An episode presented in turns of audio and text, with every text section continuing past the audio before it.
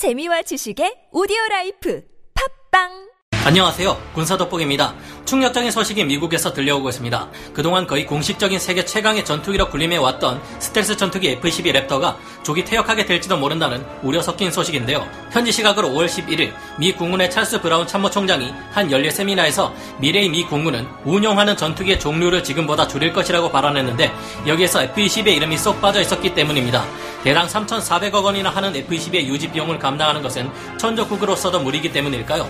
충격적이지 만 대륙에서의 작전에 F-22A와 F-35A가 별 쓸모가 없을 것이라는 연구 결과까지 나왔는데요. 그동안 우리가 알고 있던 이 최강 스텔스기들의 스펙이 거짓일 리는 없을 텐데 왜일까요? 이들에 대한 미국의 획기적인 대안이 있다고 하는데 그것은 무엇일까요? 지금부터 알아보겠습니다.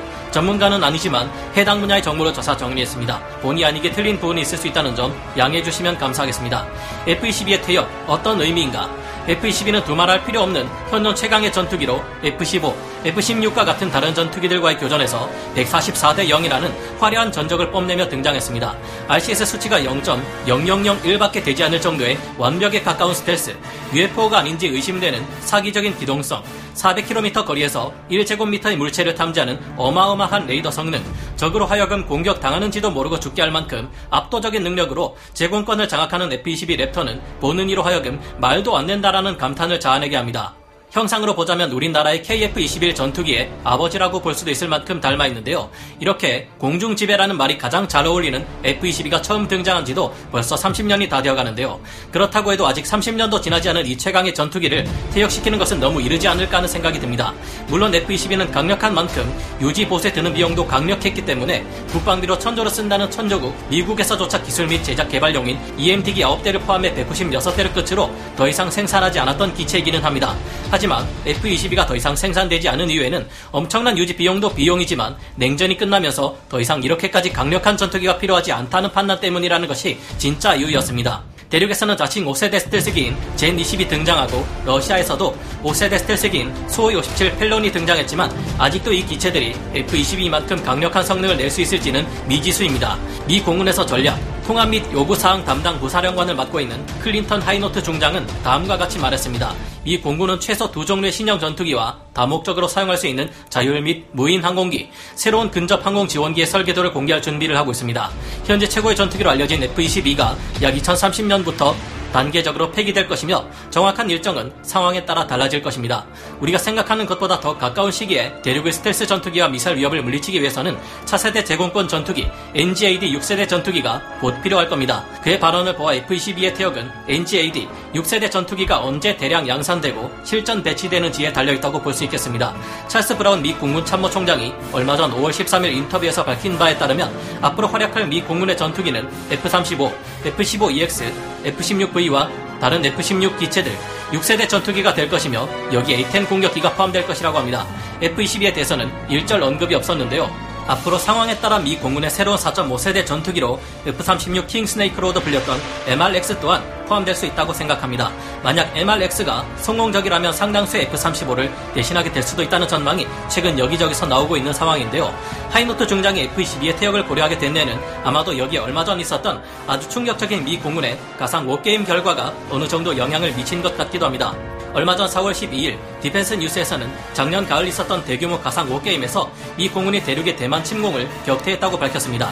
하지만 그 과정에서 많은 인명 및 장비 손실이 있었고 여기서 싸운 미 공군은 현재 미 공군이 아닌 미래의 미 공군이었다고 하는데요. 물론 여기는 이 대만 지역에 주둔할 수 있는 미 해군의 전력들까지 포함된 결과였다고 합니다. 대륙의 분석가들은 1991년 걸프전에서 미군이 공습을 가하기 위해 6개의 미 항공모함 전단을 필요로 했다는 것을 근거로 한 분석을 내놓았는데요. 미군이 대륙의 군대인 PLA를 격퇴하기 위해서는 미 공군과 해군의 차세대 전력과 재래식 전력을 합쳐 전체의 80%나 되는 전력을 배치해야 할 수도 있다고 합니다. 대만 해군 군관학교 교관 출신의 전문가인 위리스의 견해에 의하면 오늘날 PLA는 1990년대 미군이 상대했던 IR 모국의 군대보다 더욱 강력하다고 합니다. 이전 2018년과 2019년에 진행된 5게임에서 미 공군은 충격적이게도 아시아 지역에서 대륙의 군대를 상대로 한 작전들에서 참담한 실패를 기록하고 말았다고 합니다. 2018년의 훈련은 남중국해에서 현재 작전 중인 미 공군의 것과 유사한 전력을 투입했다고 하는데요. 그런데 이 같은 전력으로는 기록적인 시간 내에 미 공군이 굴욕적인 패배를 하고 말았다고 합니다. 하지만 다음 해인 2019년 있었던 워게임에서 미 공군은 대치 지역에 머물며 표적을 공격하는 두 팀의 항공기를 실험했고 여기서 그들이 추구하는 최적의 조합을 찾아냈다고 합니다. 이를 토대로 워게임에서 이 공군 측의 대대적인 보완이 이루어진 덕분일까요? 2020년 가을 있었던 워게임에서 미 공군은 가장 치열한 위협이 존재하는 환경을 말 그대로 관통할 수 있는 6세대 전투기, 감지 그리드 역할을 하는 무인기들, 수많은 요도탄으로 공격하는 폭격기들, 무인 전투기와 이를 지휘하는 유인 전투기로 이루어진 멈티 체계 등 현재 알려지지 않은 새로운 기술들을 동원했다고 합니다. 게다가 분쟁이 시작되기 전에 이미 미 공군은 작전 설치 공간과 지휘 통제 구조를 모두 세분화하는 조치를 취했고 공격을 수행할 항공기들이 해당 지역에 배치될 수 있도록 활주로를 보강하고 확장시켰다고 하는데요. 수리 장비 및 연료 등을 미리 공항에 배치했으며 태평양 지역 전역의 외진 비행장에 투자를 하기까지 한 상태였다고 합니다. 이때 미군과 함께 싸운 대만군도 미국으로부터 받은 M1A2T 에이브럼스 탱크, F-16V 전투기는 물론 드론 및 전자전 장비들로 최신 업그레이드를 완료했고 패트리어트 미사일 방어 체계로 전력을 고도화시킨 상태였다고 하는데요. 놀랍게도 이 워게임에서 의외로 F-35와 F-22는 그다지 큰 활약을 하지 못했다고 합니다. 6세대 전투기 NGAD 프로젝트에 포함되는 전력들이 본격적으로 실전 배치되었다는 가정하에 2030년대 중반에 일어난다고 가정하는 워게임에서 6세대 전투기는 많은 활약을 펼쳤다고 하는데요. 하지만 반면에 F-22A나 F-35A 같은 미 공군의 5세대 스텔스 전투기들은 큰 활약을 하지 못했다고 합니다. 6세대 전투기들이 워게임에서 많은 역할을 담당할 수 있었던 데는 360도 전방향 스텔스 같은 뛰어난 생존 능력이 F-35나 F-22를 능가하기 때문이기도 했지만 진짜 이유는 따로 있었습니다. 5세대 스텔스 전투기들 특유의 짧은 항속거리 문제 때문이라는 것이 핵심인데요. F-35와 F-22는 근처에 있는 공중급유기의 도움 없이는 멀고 먼 태평양 지역을 횡단할 수 없었기 때문이라고 합니다. 이를 감안해 봤을 때 현재 많은 것이 베일에 쌓여있는 6세대 전투기는 5세대 스텔스기들과는 달리 엄청나게 넓은 작전 반경을 가지고 있으며 사람이 타지 않는 무인기 기반의 항공기일 수도 있다는 점을 추측하게 합니다. F-35A와 F-35C는 전투 행동 반경이 1093km에 불과하고 F-35B는 그보다 더해서 전투 행동 반경이 고작 833km에 불과한데요. F-22 의 경우 전투 행동 반경이 852km에 불과합니다. 물론 둘 다 외부에 추가로 연료 탱크를 장착하면 전투 행동 반경을 늘릴 수 있지만 그렇게 할 경우 스텔스를 포기해야 한다는 단점이 있죠. 공중 급유를 자주 받으면 된다는 방법도 있지만 대규모 교전이 일어나고 있는 적진에서 스텔스가 안 되는 공중 급유기는 안전을 보장하기는 어렵다는 문제도 있습니다. F-15E가 컨포멀 연료 탱크와 외부 연료 탱크를 장착할 경우 전투 행동 반경 5,500km에 이른다는 점에 비교해보면 차이가 아주 많이 나는데요. F-22A라고 해서 사정은 크게 다르지 않습니다. F-35와 F-22는 적의 레이더로부터 자신을 노출시키지 않기 위해 스텔스 형상을 취해야 하고 그런 만큼 항공 역학적으로 불리한 연비를 가지게 되는데요. 이런 점을 극복하기 위해 아주 강력한 추력의 엔진을 사용할 수밖에 없는데 그만큼 더 연료 소모가 빠르죠. 이런 상황에 각종 센서와 첨단 기기들이 많고 엔진도 쌍발이다 보니 안 그래도 좁은 내부가 더 좁아져 그만큼 연료를 실을 수 있는 공간이 적습니다. 하지만 이 같은 결과가 F-35와 F-22가 아무 쓸모도 없 었다는 것을 뜻하지는 않는다고 합니다. F-35는 적의 방공망 안으로 적극적으로 침투하는 대신 대륙의 해상 목표물과 지상 목표물을 공격할 수 있었고 대륙의 항공기들로부터 미국과 대만의 자산을 보호할 수 있었으며 훈련 기간 동안에는 순항 미사일 방어를 담당했다고 하는데요. 워게임에 참가한 F-35는 블록 4 기종으로 신형 컴퓨터 장비와 레이더 및 전자전 시스템, 신형 무기들이 탑재되어 있었다고 합니다. 반면 F-22는 이외에도 몇 가지 실전에 있어 추가적인 단점을 가지고 있다고 하는데요. F-22의 생산이 멈춘 이후로 180세대라는 적은 숫자는 문제가 되고 있으며 이는 F-22의 유지와 운용 비용에 영향을 미치게 된다고 합니다. 스텔스 성능만큼은 아직도 최강을 자랑하지만 관련된 기술은 현재 노후화되고 있으며 유지 보수 또한 점점 더 어려워지고 있다는데요.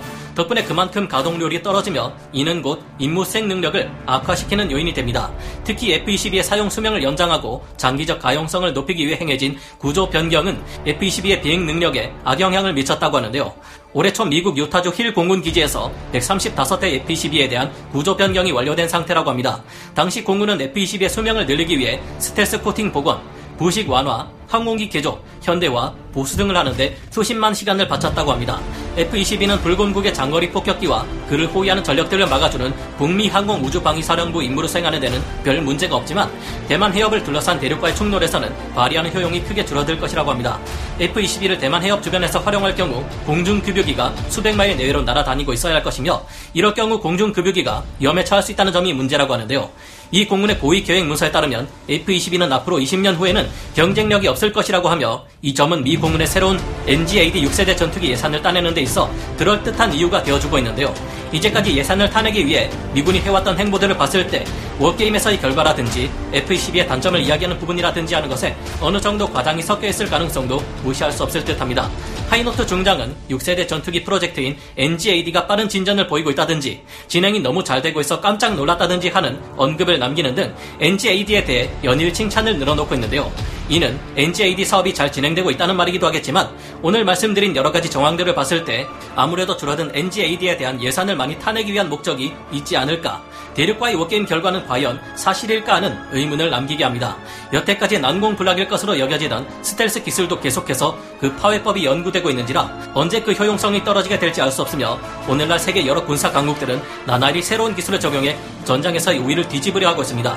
그런 만큼 이제는 하나의 뛰어난 항공기를 오랫동안 연구해 개발하기보다 NGAD처럼 5년에서 8년이라는 짧은 시간 내에 계속해서 새로운 신기술을 적용해 하는 형태가 되어야만 전장에 적응할 수 있는 시대가 된 것 같은데요.